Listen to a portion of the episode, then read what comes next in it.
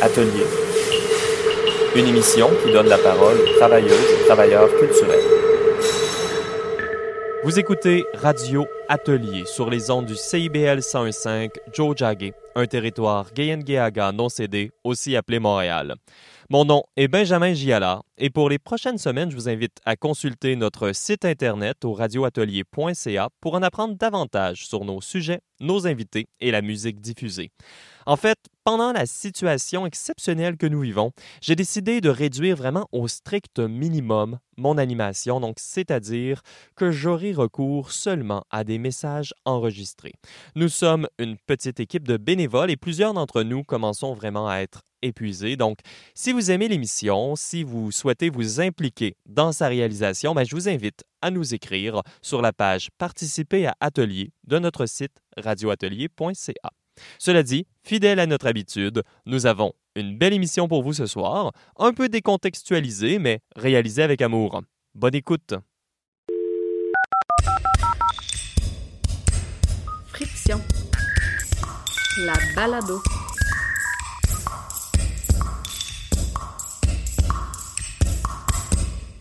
Bonjour, je m'appelle Ariane de Blois.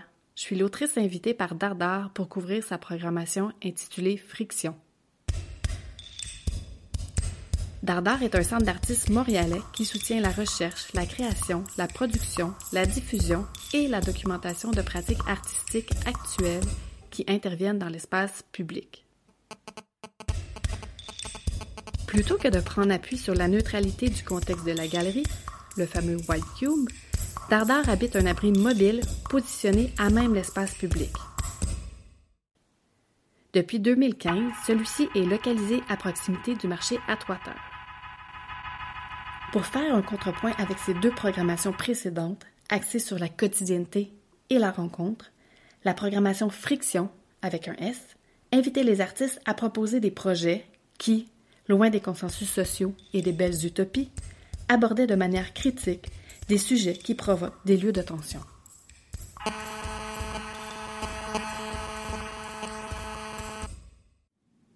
La présente balado est consacrée à Julie Delporte et à son projet Décroissance sexuelle. Julie Delporte fait de la bande dessinée. On lui doit entre autres les ouvrages Je vois des antennes partout et Moi aussi je voulais l'emporter. Elle fait également des livres pour enfants, des illustrations, de la céramique et, dit-on, de l'anxiété. Son projet de poésie Décroissance sexuelle, présenté dans l'enseigne lumineuse qui borde l'abri de Dardar, s'intéresse à la guérison, considérée individuellement mais surtout collectivement dans un contexte de culture du viol. Pour réaliser son projet, Julie a rencontré 24 personnes, majoritairement des femmes, qui ont discuté avec elle de cette culture d'agression sexuelle. 24 formules écrites ont été composées à l'issue de ces rencontres, puis présentées une à une dans l'enseigne lumineuse de Dardar. C'est au centre d'artistes L'Imprimerie où elle prépare un livre illustré de son projet Décroissance sexuelle qui sera bientôt publié par Loi de Cravant que Julie m'a reçu pour enregistrer cette balado. Pour entamer la discussion, j'ai demandé à Julie de m'expliquer ce qui l'avait motivée à faire son projet Décroissance sexuelle. Quand j'ai commencé à penser à ce projet-là, je venais de terminer euh, une thérapie euh, de groupe, une thérapie collective euh, avec que des survivantes d'abus sexuels. C'est quelque chose qui existe à Montréal. Puis c'est vraiment quelque chose qui a changé mon, chemin par rapport à ces événements-là dans ma vie. Euh, ça m'a fait énormément de bien et notamment il y avait cette idée que tout d'un coup j'étais plus toute seule avec euh, ce problème-là. Moi, on l'avait, me l'avait toujours analysé comme euh, le problème de l'histoire de Julie. Et là, tout d'un coup, je me retrouvais non seulement avec des femmes qui avaient eu des agressions similaires dans leur vie, ou même si elles étaient différentes, en tout cas, elles étaient concernées par ce qui m'était arrivé moi et le centre où se passait étaient concernés aussi. Et je, pense que c'est ça. Aujourd'hui, on est vraiment dans de la thérapie individualisante où les gens euh, vont en thérapie euh, se soigner de leur burn-out alors que, et on leur dit c'est quasiment de leur faute alors que c'est la société du travail actuel qui leur crée. Donc euh, c'est des choses que je savais déjà un peu intuitivement, mais ça a vraiment comme entériner mes idées selon laquelle voilà l'intime est politique et et cette thérapie-là était un espace extrêmement politique. Et comme ça prend énormément de place dans ma vie, de tenter de me guérir de ces événements-là, je me suis dit bah, pourquoi pas euh, les utiliser dans ma pratique artistique. Enfin, j'étais vraiment dans un truc. Euh, et puis je voulais un peu, euh, il fallait qu'on en parle, quoi. Voulais que ça soit. que, tout, que ça concerne tout le monde, en fait. Les, les, chiffres étant qu'une femme sur trois dans le monde va vivre un viol ou une agression dans sa vie. Durant notre conversation, je disais à Julie à quel point je trouvais que le panneau lumineux à Dardar était un espace de diffusion pertinent pour son projet de poésie, puisqu'il servait de lieu de friction entre les histoires intimes, individuelles d'agression, qu'on a jusqu'à tout récemment du moins tenté de garder derrière les portes closes, et l'espace urbain, qui est lui-même très hétéronormé si on pense notamment à l'hypersexualisation qu'on retrouve dans les publicités. Donc, de l'espace même de diffusion émanaient différentes tensions entre le privé, le collectif, qui donnait forcément une charge politique à son projet. Quand j'ai lu l'appel de Dardar, qui était cette euh, friction entre l'espace privé et l'espace public, euh, je me suis dit c'est parfait, sur le, panneau dans la rue, il faut qu'on parle de ça. Et je voulais recréer un peu cet esprit de, devoir en parler les unes avec les autres.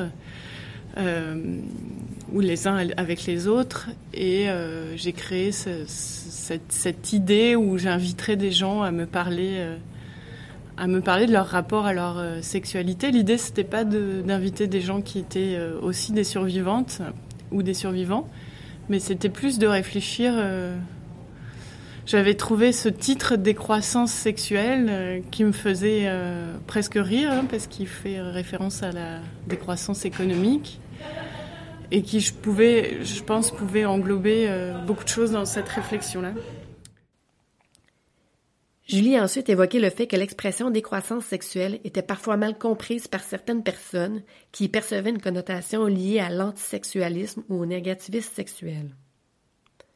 Or, le concept derrière la décroissance est plutôt une prise de position face à l'injonction sociale d'avoir une sexualité à tout prix. Une injonction qui est même mise de l'avant par une certaine pensée féministe qui prône la libération sexuelle. Comme si pour être une femme complète, il fallait absolument avoir une sexualité épanouie. Oui, c'est par rapport au titre aussi décroissance sexuelle, euh, tout ce qu'on dit par rapport à la compréhension de qu'est-ce que c'est qu'une agression, qu'est-ce que c'est que le consentement, euh, le respect de l'autre, c'est attendez avant de. J'ai envie de, de dire aux gens, et là, là, si vous n'êtes pas capable de bien comprendre que vous n'êtes pas en train d'aller au pilori vous faire agresser alors que vous n'en avez pas vraiment envie, mais que c'est une pression sociale, ou euh, que vous n'êtes pas sûr que vous êtes en train d'agresser ou pas la personne, si vous n'avez pas fait euh, ce travail-là, qui est de prendre en compte euh, tout ça et tout le poids de la domination sexuelle, etc., ben calmez-vous quoi. Il faut ralentir cette sexualité, il faut la questionner. on a, à ce moment-là, on a besoin d'une décroissance. Et euh, un peu les, les, euh, les, retours négatifs que j'ai eus sur cette expression-là, euh, décroissance sexuelle, je pense que les gens sont quand oui, mais chacun son rythme, chacun son truc. Ouais, non, mais attention, c'est grave ce qui est en train de se passer. Julie tenait à préciser que le concept de décroissance sexuelle se définissait en marge de la sexualité et du gris sexuel, qui se présentent davantage comme des identités, parce que pour elle, la décroissance sexuelle est plutôt une forme de posture ou d'engagement politique, une résistance face au dictat de l'hypersexualisation.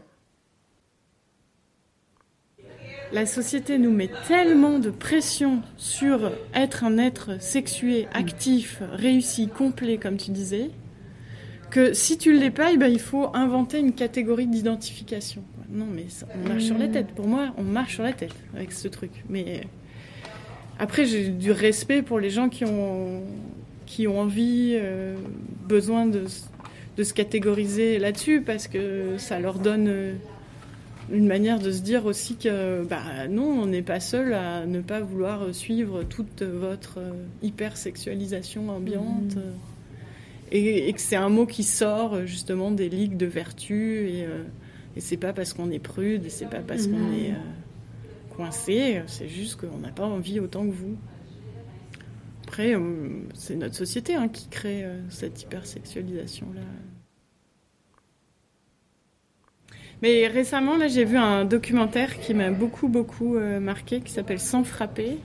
C'est euh, par une réalisatrice belge qui s'appelle euh, Alex Poukine, qui était passée au RIDM à Montréal. Et dedans, il y a le témoignage d'un jeune homme qui, qui raconte que dans à la fin de son adolescence, avec sa copine, en gros, je, vais un peu déformer peut-être ses propos, mais euh, il, disait que pour lui, à l'époque, c'était normal d'avoir une sexualité tous les jours, et qu'ensuite, donc, sa copine lui a reproché, euh, bref, de l'avoir forcé, en gros, euh, ce qui est un viol, en fait, au sein d'un couple, et qu'il a mis un, temps à comprendre qu'il l'avait vraiment blessé. Mais c'est quand on revient à ce qu'il dit, c'est vraiment pour lui, en tant qu'homme adolescent, c'était normal d'avoir de la sexualité tous les jours et de l'imposer quasiment à sa partenaire parce que c'est quelque chose qui lui soit était dû, soit était normal, donc il s'est pas dit que ça pouvait ne pas être euh, désiré par euh, sa partenaire. Il s'est pas dit ça. Donc on est élevé là-dedans, là, et c'est pour ça que je parle de décroissance sexuelle. Pourquoi plus de sexe c'est toujours meilleur mmh. Puis il y a ce livre aussi de Sophie Fontanelle qui s'appelle L'envie, qui n'a rien à voir avec euh, la question de la sexualité, mais dans laquelle elle raconte que pendant 14 ans, elle n'a pas fait l'amour. Et euh, le livre relie ça subtilement à un viol qu'elle a subi adolescente, qui lui est remonté, et à partir de là, c'était blocage total. Je ne peux pas parler d'asexualité si on mhm. est dans une société où on s'agresse les uns les autres. Là, moi, ça me en discutant avec Julie, je me faisais la réflexion selon laquelle la décroissance sexuelle devrait concerner l'ensemble de la société pour qu'un changement de paradigme s'opère face à l'hypersexualisation et la culture du viol. Pour faire un parallèle, la décroissance économique ne peut être opératoire face à la logique néolibérale que si un grand nombre de personnes adhèrent à cette philosophie et à son mode de vie. Oui, bien, par exemple, dans la psychologie, il y a cette idée de croissance personnelle, mhm. euh, qui est ce, qui doit être de. Pour moi, c'est très contemporain, là, ce, cet hyper humain qu'on améliore tout le temps, et il faut tout le temps croître et aller mieux. Et, ça, ne marche pas euh, comme ça. D'abord, euh, aller bien, aller mieux, c'est pas une pente ascendante. qui croît quoi. C'est pas un graphique économique de profit mais et puis après, quand je faisais des petites recherches bah, sur Internet, on trouve cette question de la décroissance personnelle aussi, qui est justement le mouvement qui critique la croissance personnelle, euh, qui est un peu psychopop, euh, etc. Et qui est aussi dans le... Bah, on s'en impose, tout comme on s'impose intérieurement de travailler plus, etc. On s'en impose de se perfectionner, d'être tout le temps meilleur, d'être tout le temps mieux. C'est presque un peu néolibéral aussi, d'être euh, optimal, de toujours être au top. Donc mon idée, c'était de penser ça, euh, la sexualité, quoi. Les 24 phrases que Julie a composées suite à ces rencontres forment un poème dont elle vous offre ici la lecture. Ton pénis est mon verre solitaire. Je ne fais plus l'amour, mais je marche en forêt. Sur ma vulve pousse un lichen doré. Votre pornographie me dégoûte. Je suis désormais ma propre exploratrice. Dans les bois, je croise les femmes disparues. En fluo sur nos corps, la trace de toutes vos mains. Nos pelures de déni tombent, nous avons été violés. Nous cherchons un pouvoir autre que celui de séduire. Bienvenue dans le cercle des traumatisés. Nous sommes les noms contemporaines, les nouvelles punks. Notre décroissance sexuelle n'est pas l'austérité. Nous construisons des cabanes où guérir. Nos corps deviennent impénétrables. La tendresse est partout. Nos ancêtres, les sorcières, me guident. Je suis une femme, un homme, une fougère, un oiseau. Réfugié en lesbianisme, mes désirs ne sont plus les vôtres. À qui profiter notre libération Vous ne serez pas punis, mais vous devrez changer. Vous reprendrez votre honte. Nous aurons des couteaux, nous saurons nous défendre. Nous sommes les guerrières, les dernières survivantes.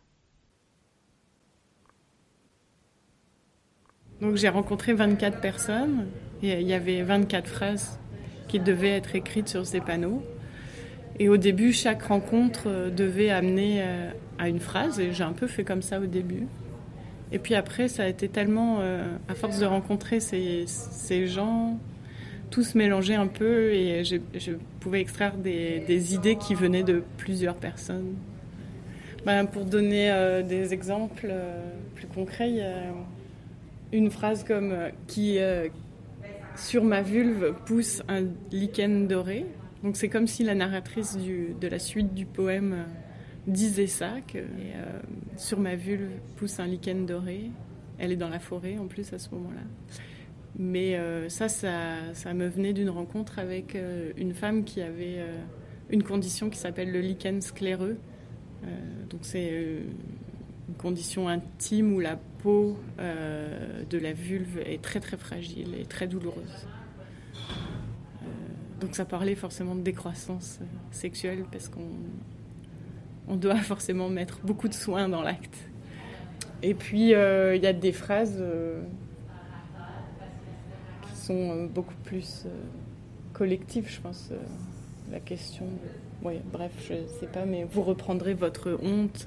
Je pense qu'il y a beaucoup de femmes qui m'ont parlé de honte. Et puis, il y a aussi quelques femmes qui m'ont contacté. J'avais mis un appel, euh, j'ai eu aussi des inconnus. J'ai eu quelques amis euh, qui j'avais invités parce que j'avais commencé cette discussion-là. Euh, amis ou connaissances vagues. J'ai eu des gens que, mettons, je connaissais très peu, comme toi et moi, où j'aurais pu te dire, tiens, est-ce que ça t'intéresse? Et là, les gens étaient intrigués et d'autres gens que je connaissais pas du tout qui m'ont contacté. Mais c'est ça, sur les 24 personnes, euh, il y en avait au moins une vingtaine euh, qui avaient des viols à raconter. Euh, ça, ne cesse de me surprendre, mhm. cette idée du moi aussi. Comme Julie et moi avions beaucoup parlé du fond, je souhaitais maintenant qu'on aborde la question de la forme, de ce qu'elle avait souhaité faire avec son projet de poésie. De manière plus spécifique, je voulais savoir quelle place elle accordait à la question de la beauté dans sa démarche d'écriture, de même qu'à la question de la sororité.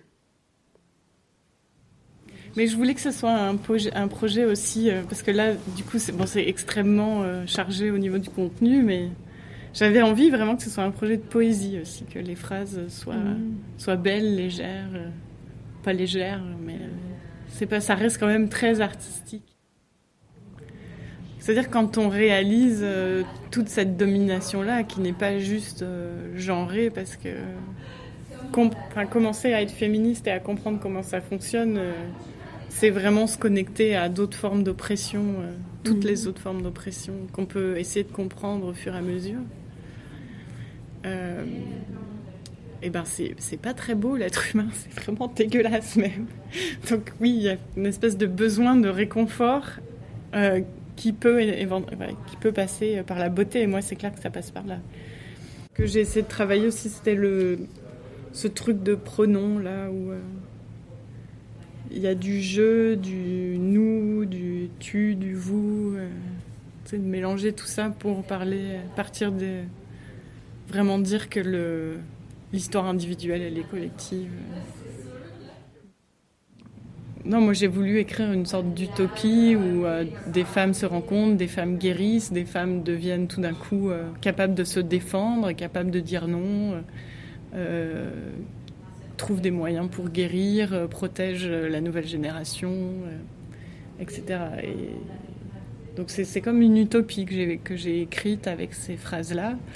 Par exemple, en ce moment, je vois beaucoup passer à Paris des, des tags dans la rue en fait qui sont des lettres collées qui euh, parle des violences conjugales. Il y a eu beaucoup de, euh, de communication autour de ça en France euh, récemment.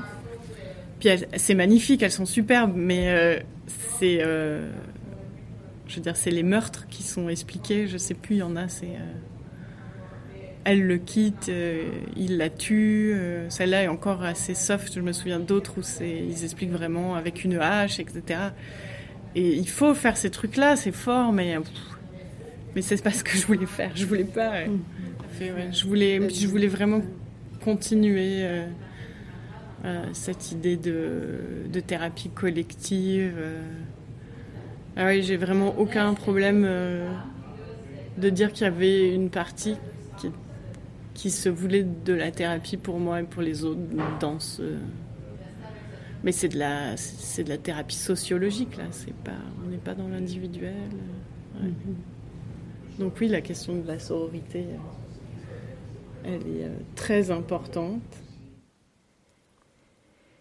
Ce que Julie évoquait me faisait penser au descriptif de son projet, qui est en ligne sur le site de Dardar, où elle explique qu'elle souhaite, à travers sa pratique d'écriture et du dessin, prendre soin de ses lecteurs et lectrices. Je voulais qu'elle développe sur cet aspect de sa pratique, attentive aux autres, qui s'inscrit dans la logique du care. Ouais.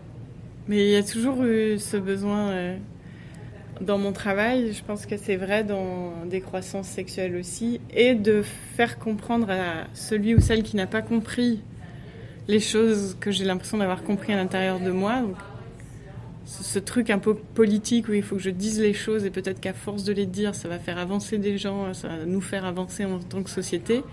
Mais aussi ce besoin de créer une communauté de réconfort en fait. Euh, et par exemple, mon premier livre journal, je pense que c'était vraiment ça. C'était pour dire aux gens, voilà, je suis en train de vivre ça. Vous l'avez vécu aussi. Euh, c'est des choses dont on ne parle pas d'habitude, mais on n'est pas seul. Vous n'êtes pas seul. Je ne suis pas seule. Et en écrivant, je me rends compte que si je ressens quelque chose, si je vis quelque chose de difficile, c'est sûr qu'il y a des gens autour de moi qui vivent exactement la même chose, même si on n'en parle pas. Les gens sont déjà tellement cassés. Euh, j'ai vraiment envie de prendre soin des gens avec mon art.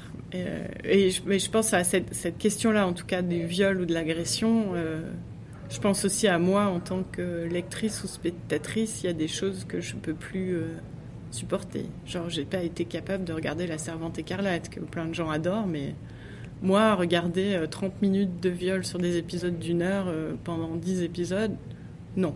C'est comme réitérer les viols. Je pense qu'il y a... Quand on pense qu'en plus, on fait jouer ça à des actrices euh, qui peut-être ont eu très probablement une sur trois vécu des agressions. Donc, je sais pas, on est tout le temps mhm. en train de réitérer ces trucs, quoi.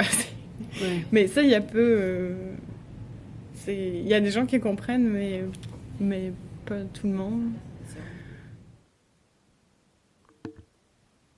En conclusion, Julie m'a présenté son projet de livre illustré.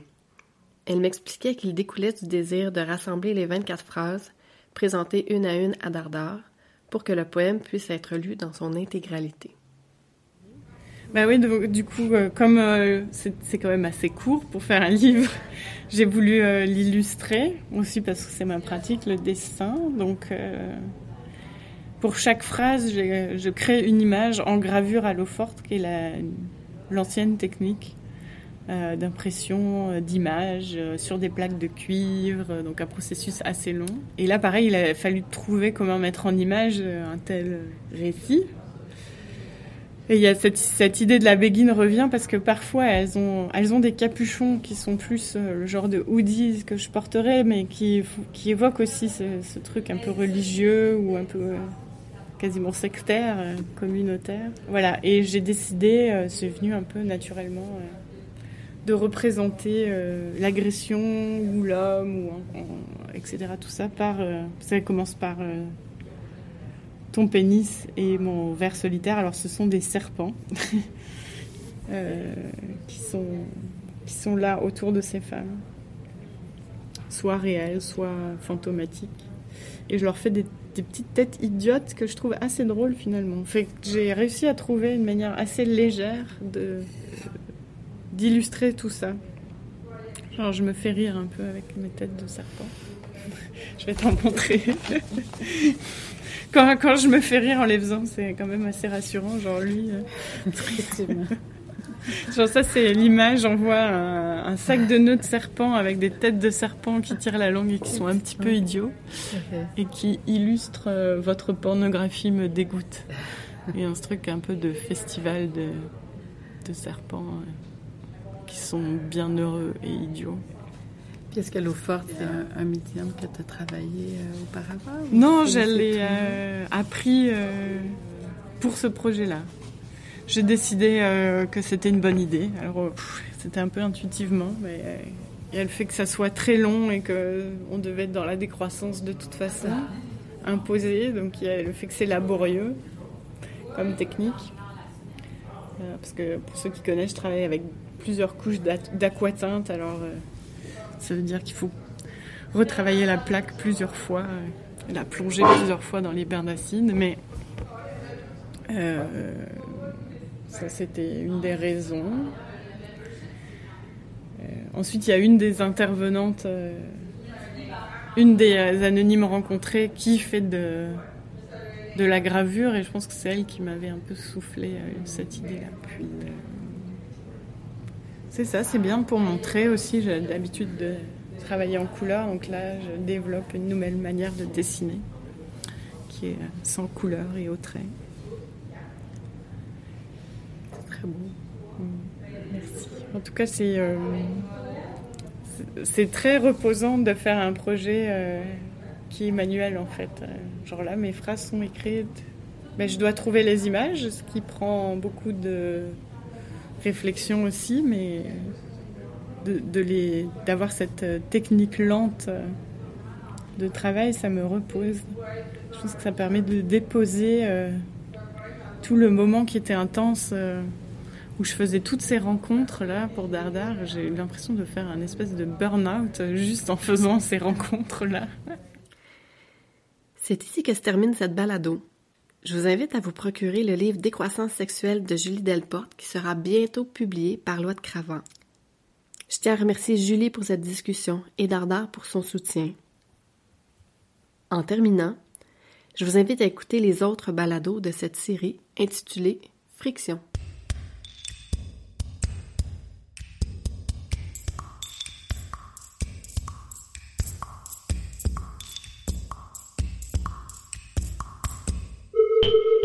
Vous écoutez Radio Atelier au CIBL 101.5. L'émission se poursuit après cette courte pause.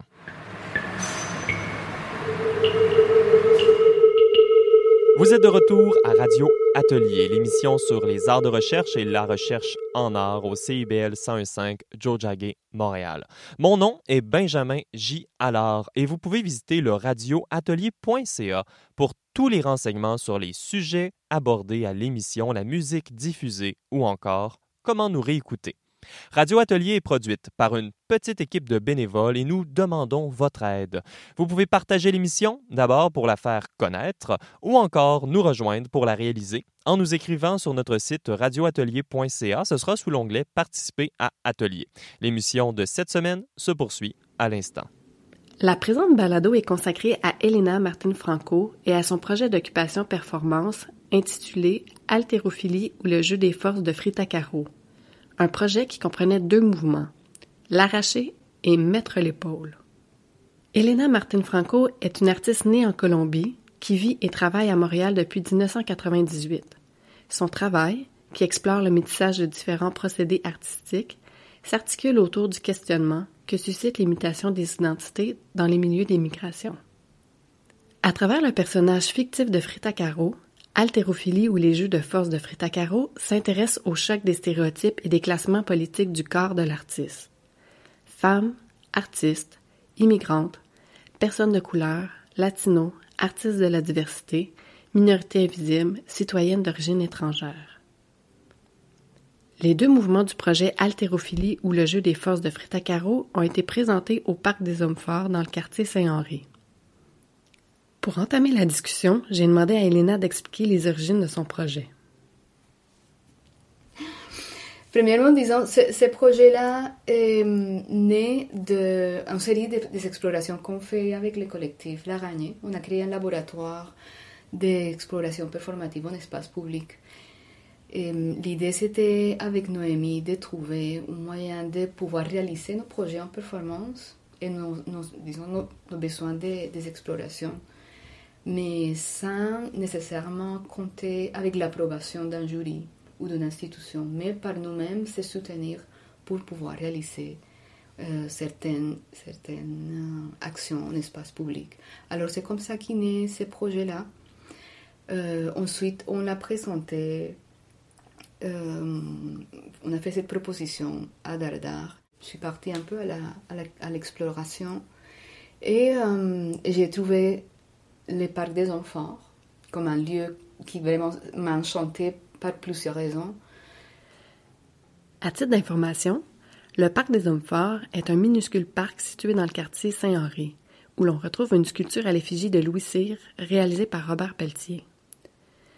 Durant notre conversation, Elena me disait être tombée sous le charme de cette sculpture, qui lui faisait penser au travail de l'artiste colombien Fernando Botero.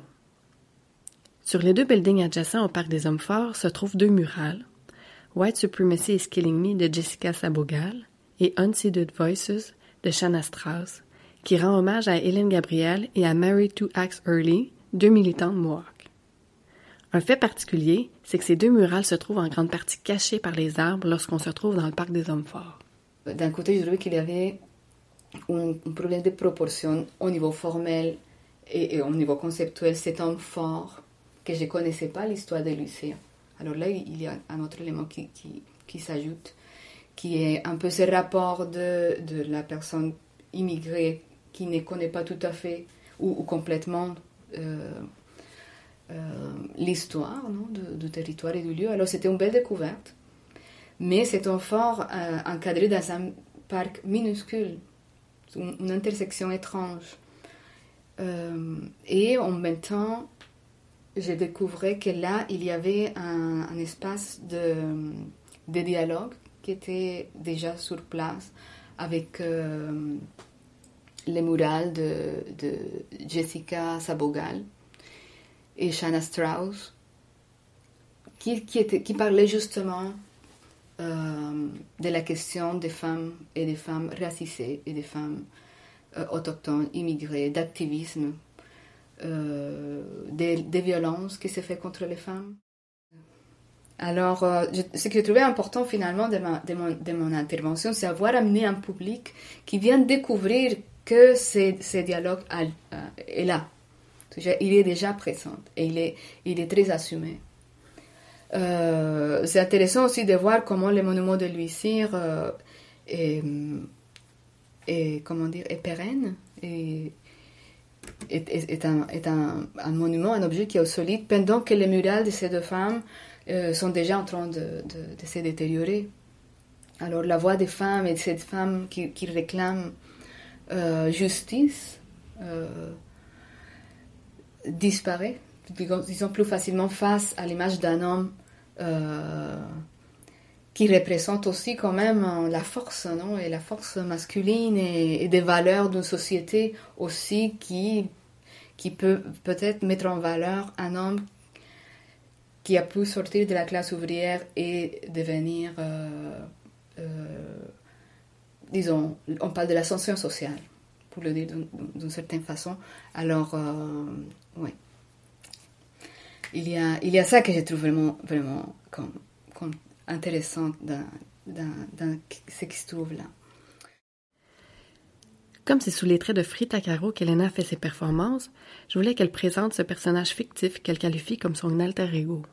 Alors Frida Caro, elle naît, je pense, autour de 2007 avec l'incarnation l'incarnation de euh, un, projet qui s'appelle Incarnation Conjuration, euh, des stéréotypes avec lesquels les femmes artistes latino-américaines ont vu, alors par l'image qui est comme omniprésente de, Frida Kahlo.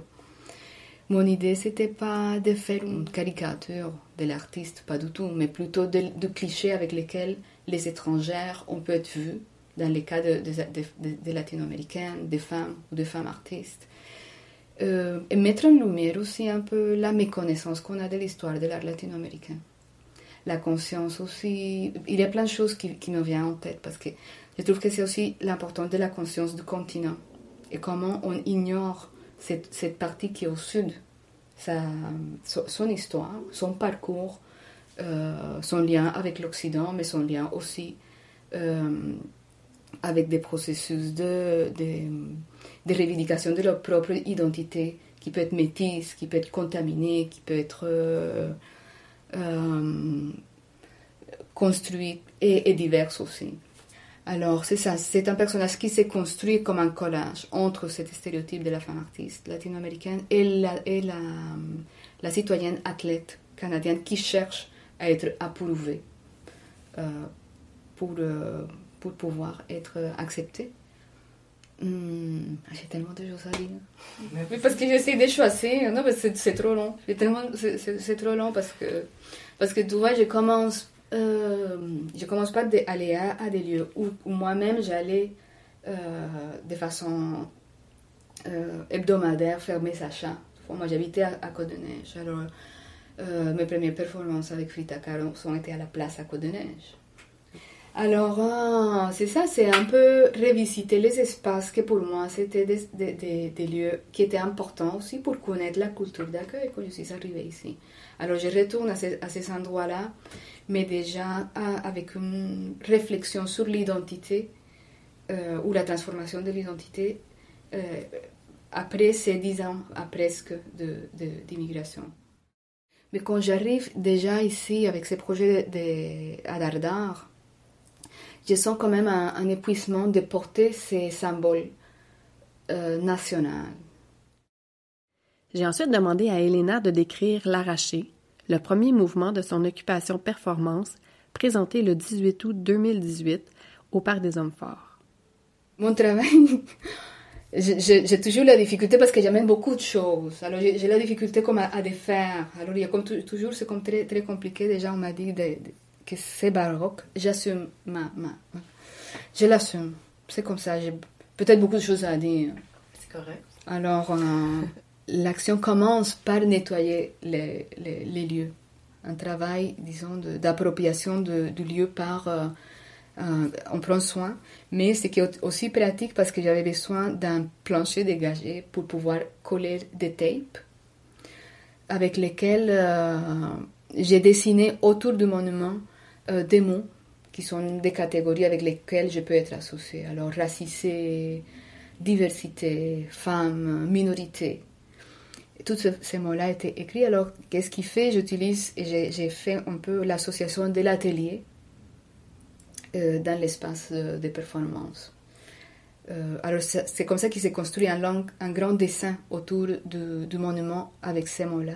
Ensuite, euh, il y a la lecture du tutoriel de l'arraché, de la, pardon, de l'artélophilie, les jeux de force de Frita Kahlo, qui est en fait une récopilation des principes décoloniales. Noémie euh, m'accompagne à ce moment-là et elle fait la lecture du tutoriel pendant que j'ai euh, réalisé des postures de l'artérophilie. Bien sûr, c'était maladroit parce que mon corps n'est pas un corps sportif, n'est pas un corps qui est prêt pour faire ce type d'exercice. Euh, c'était une action dans la durée, c'était presque deux heures, alors qui, qui m'amenait à l'épuisement. Mais justement aussi, ça c'est un des principes de cette performance, performance là, c'est euh, comme nouvelle arrivante ou comme immigrée ou euh, comme nouvelle citoyenne, je n'ai pas tous les outils qu'il faut. Alors, il y a des efforts qui, qui, sont des fois un peu disproportionnés à, à Et que des fois, c'est pas visible. À ce moment de la conversation, Elena expliquait le fait que les personnes immigrantes vivent souvent un sentiment de déphasage entre, d'une part, ce qu'elles avaient imaginé du territoire d'accueil et, d'autre part, la réalité une fois sur place.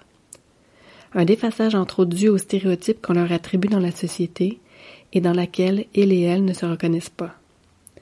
Ce qui amène des problèmes de compréhension, de traduction et de synchronisation. En prenant appui sur cette idée, je voulais entendre Elena sur les manières dont elle aborde et incarne ces effets de dans sa pratique artistique. Mais tu vois, comme justement dans cette action-là, euh, moi, je, l'ai vécu avec beaucoup de difficultés. Tu vois, moi, je, ne me suis pas entraînée pour faire l'action. Je suis arrivée avec l'idée, je, vais faire cet exercice-là. Je l'ai appris, mais quand je l'ai réalisé dans les moments, j'étais pas capable de, l'amener au bout. À un moment donné, j'ai arrêté et j'ai repris. Euh, et finalement, finalement, je sais pas comment dire ça, hein, parce que quand même c'est beaucoup, mais à la fin de la performance, le lendemain, je me suis rendu compte que, que c'était trop pour... Euh, ça veut dire que j'ai pris un risque pour ma, sur, ma santé. Mais je pense que j'ai encore 20 ans aussi. Hein. Alors, euh, c'est ça, il y a un autre décalage qu'il faut que je prenne conscience que. que. Ouais, il faut faire attention. C'est un peu entre la, théorie et la pratique. Mais c'est ça qu'on parlait tantôt. Ce qu'on projette. mais c'est ça. Ce qui est, Ça. Mais c'est ça, tu vois. Mais c'est toujours présent cette histoire parce que quand on change de pays, on tombe en amour. C'est ça que j'ai dit. On tombe en amour avec la société d'accueil. On a une illusion. Tu vois de nouvelles vies qu'on va construire. Alors ça, c'est si tu veux la théorie. Et quand on arrive dans la pratique, on se rend compte qu'il faut se construire. Ça veut dire pas que tu vas construire ton statut et que tu vas construire ta vie. Non, tu arrives avec un statut qui est déjà établi par la société d'accueil. Alors qu'est-ce que tu fais avec, avec ça? Alors c'est là qui vient la désillusion, qui vient les cœurs brisés, qui vient le despecho de la femme éléphant. Tu vois c'est ça que ça, ça je l'énonce avec l'autre personnage qui est la femme éléphant. Justement, cette désillusion qui est la rencontre interculturelle dans l'affectif et dans l'amour, mais cet amour-là, c'est aussi l'amour de la personne immigrée avec la société d'accueil. Il y a, il y a un cœur brisé et bon, qu'est-ce qu'on fait avec ça?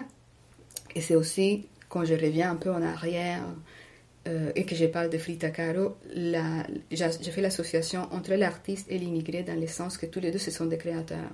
L'artiste, des fois, se trouve dans son atelier à récomposer. Euh, toute une série de, des intérêts, des, images, des formes et, des discours aussi, hein, des, des, récits, mais l'immigré aussi doit se reconstruire lui-même. Elena a ensuite pris le temps de décrire le deuxième mouvement de son projet, qui a été présenté le 20 juillet 2019, soit près d'un an après le premier mouvement. Les actions de ce second mouvement, intitulé Mettre l'épaule, se déroulaient initialement non pas directement dans le parc des hommes forts, mais sous les deux murales adjacentes, Unseated Voices de Shanna Strauss et White Supremacy is Killing Me de Jessica Sabogal. Justement, l'action commence du côté des, murales, dans une marche euh, euh, dans laquelle j'ai. Bon, je, porte, je ne porte plus les, les, habits d'athlète, ni, les, ni, ni les habits avec l'identité canadienne, mais je porte la perruque de Frida Caro avec euh, déjà coloré en couleur or et les drapeaux canadiens. Avec les yeux fermés, j'ai fait une marche avec laquelle mon corps caresse ces deux murales. C'est aussi pour moi symboliquement une façon de connecter avec l'histoire du lieu. Et, mais, de le faire, comme je te disais, à travers le corps, avec une expérience physique. Ensuite, euh, je retourne au monument j'ai donné à Noémie un artefact que j'appelle les tabliers désincarnés. C'est qui les femmes qui portent ça là? Ça c'est vraiment très important. Ce sont des femmes fortes. Ce sont des femmes qui viennent de Palenque. Il se trouve que San Basilio de Palenque c'est le premier village libre du continent américain. Elles viennent de leur village, elles passent par les marchés publics et dans un grand bol, elles, elles, elles mettent des fruits de toutes sortes, des mangues d'ananas, des, des bananes, des papayes, des melons d'eau. Et les, les amènent dans leur tête. Et elles marchent avec, euh, avec ces grands bols pleins de fruits dans leur tête.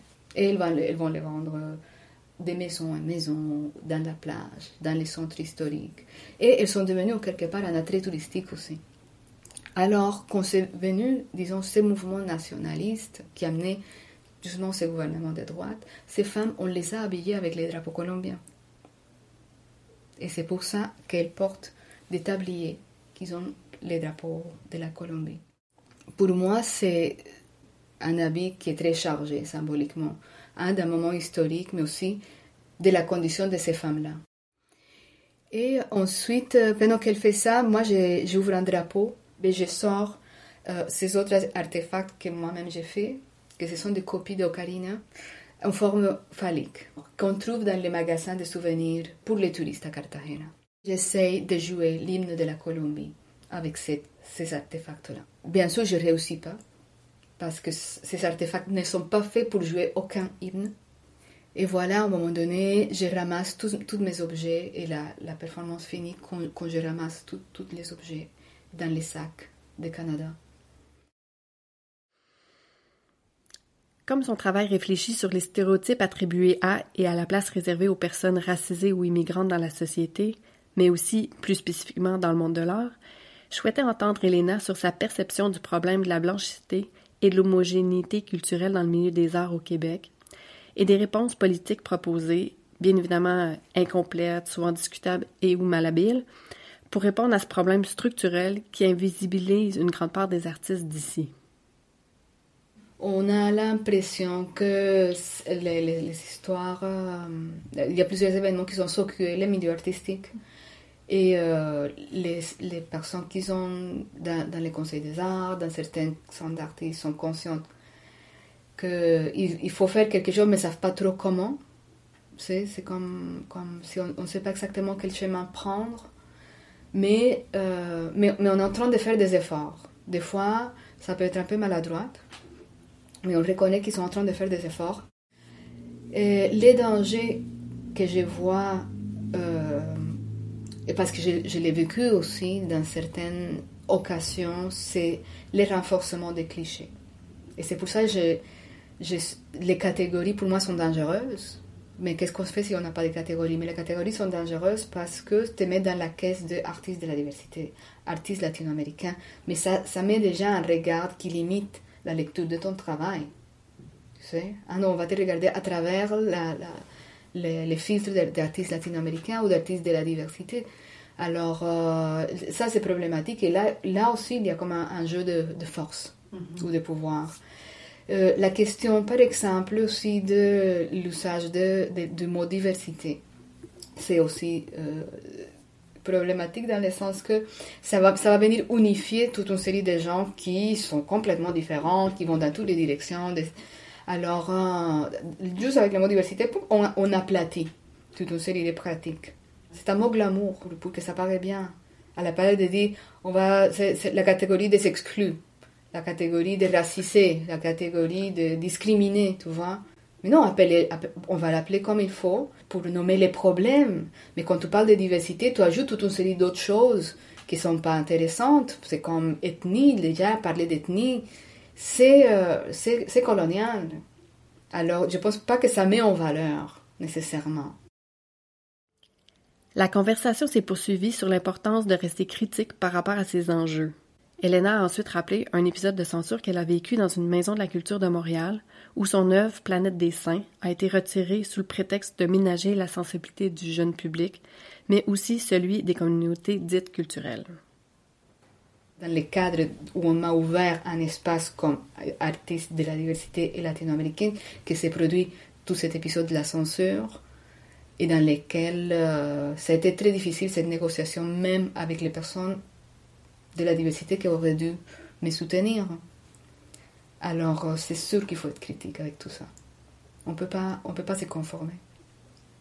Si anticonformiste à, toutes ces choses-là, il faut, se méfier aussi. Alors c'est sûr que il faut éviter les, lieux statiques, ça évolue et, et la réflexion doit être permanente. Je soulignais le fait qu'en plus de reproduire certains clichés, éventuellement diviser les artistes, la catégorie diversité pose problème, d'une part puisque son caractère générique, fourre-tout, aplatit la complexité des identités, mais aussi d'autre part parce qu'elle laisse la culture hégémonique intacte, au sens où la diversité se trouve en périphérie du centre, qui lui demeure pratiquement inchangé. Dans la même foulée, il serait faux de penser que les choses vont changer uniquement si l'on inclut des personnes racisées pour répondre en termes de représentativité à des obligations de quotas, parce qu'on risque inévitablement de tomber dans une logique d'hospitalité conditionnelle, comme dirait Sarah Ahmed, où l'ouverture dépend du conformisme ou de l'adhésion des personnes racisées face à la culture majoritaire. Bref, pour qu'un changement de paradigme s'opère, il faut que le milieu s'engage dans un processus de décolonisation profond qui ne soit pas juste cosmétique. Tout à l'heure, on parlait de la colonialité du pouvoir. Mm-hmm. Alors, euh, c'est plus que juste inviter des personnes d'autres origines ou, ou, qui viennent avec d'autres expertises euh, en faire partie du, de, jury ou des places décisionnelles. Mais il faut prendre, soin, prendre conscience de ce fonctionnement toxique qui est la colonialité de pouvoir qu'on a tous et toutes hérité parce qu'on a grandi là-dedans. Euh, et, euh, et, et, qu'il faut les défaire. Alors comment on défait ce système-là, que, que c'est un enchaînement de hiérarchies qu'on connaît du genre, des origines, des, confessions, de, des langues, des accents. c'est comme toute une série de, de, hiérarchies et des jeux de pouvoir. Comment on fait pour défaire tout ça qui est déjà ancré de façon très profonde alors, euh, c'est un travail énorme à faire. Euh, et, il faudrait peut-être, comme on parlait tantôt, s'inspirer un peu, aller regarder qu'est-ce qui se passe, euh, les héritages de, de, fonctionnement des systèmes autochtones aussi. Moi, je ne connais pas beaucoup, mais les peu, les peu que j'ai côtoyés des artistes d'origine autochtone et des organisations, moi, je vois et je sens euh, qu'il y a une, une, façon d'agir avec le temps qui est différente et qui aide à la compréhension de, notre façon de, rentrer en relation entre nous, euh, de rentrer en relation avec les territoires, avec l'espace. Je pense que c'est des choses de base euh, qui est nécessaire de vivre pour entamer un autre fonctionnement on est en train de faire des efforts, mais si on ne défait pas tout ce fonctionnement colonial euh, hérité, on, va reproduire les oppressions, on va reproduire les exclusions, on va reproduire les jeux de pouvoir qui finalement sont tous euh, toxiques. il y a des gens qui vont continuer à être blessés, qui vont continuer à être exclus. C'est un travail énorme à faire. Il faut commencer quelque part, mais il faut être attentif pour ne pas tomber dans, la manipulation de parce qu'on est en travaillant sur certaines causes, c'est assez. Juste parce que je suis dans un organisme qui travaille sur une cause quelconque, que ce soit anti-oppression, anti-raciste, féministe, c'est donné. Mais non, à l'intérieur de ces organismes-là, on peut reproduire aussi ces schémas de, pouvoir qui vont faire de nouvelles opprimées et de, nouvelles personnes exclues et de nouvelles personnes brisées. En conclusion, Elena a proposé quelques pistes pour sortir de cette colonialité de pouvoir et pour élargir les canons très occidentalo-centrés qui façonnent notre compréhension de l'art actuel.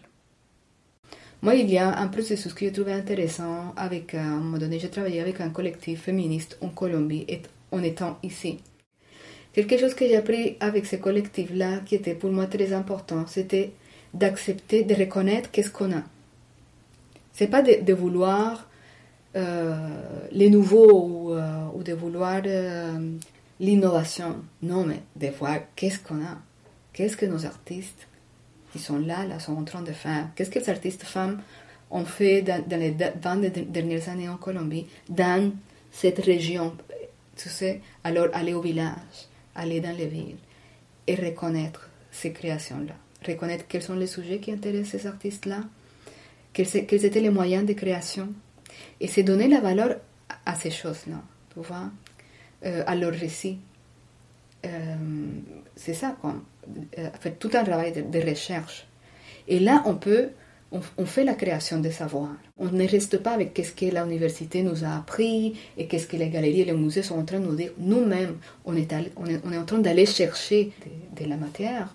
Et on essaie aussi de briser qu'est-ce qui est les, les, les stéréotypes aussi.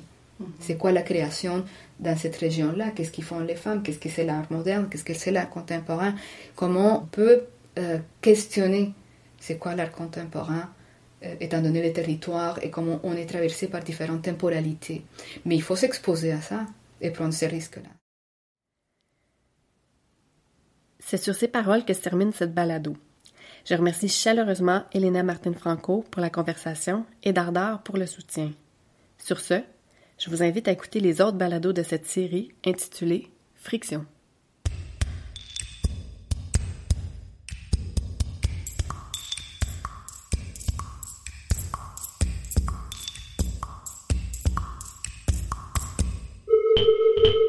Conclut cette émission de Radio Atelier au CIBL 101.5. Merci d'avoir été des nôtres.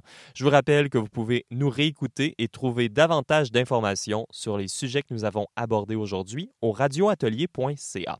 Mon nom est Benjamin J. Allard et en ces temps difficiles, j'ai décidé de réduire l'animation à des messages enregistrés. Si vous souhaitez rejoindre notre équipe de bénévoles pour nous aider à rendre cette émission possible chaque semaine, je vous invite à nous écrire sur la page Participer à Atelier de notre site radioatelier.ca. Je remercie d'ailleurs toute mon équipe sans qui cette émission ne pourrait pas exister.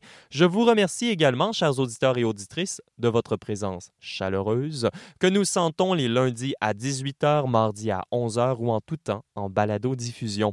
Sur ce, il ne me reste plus qu'à vous souhaiter une bonne semaine et à vous dire à bientôt.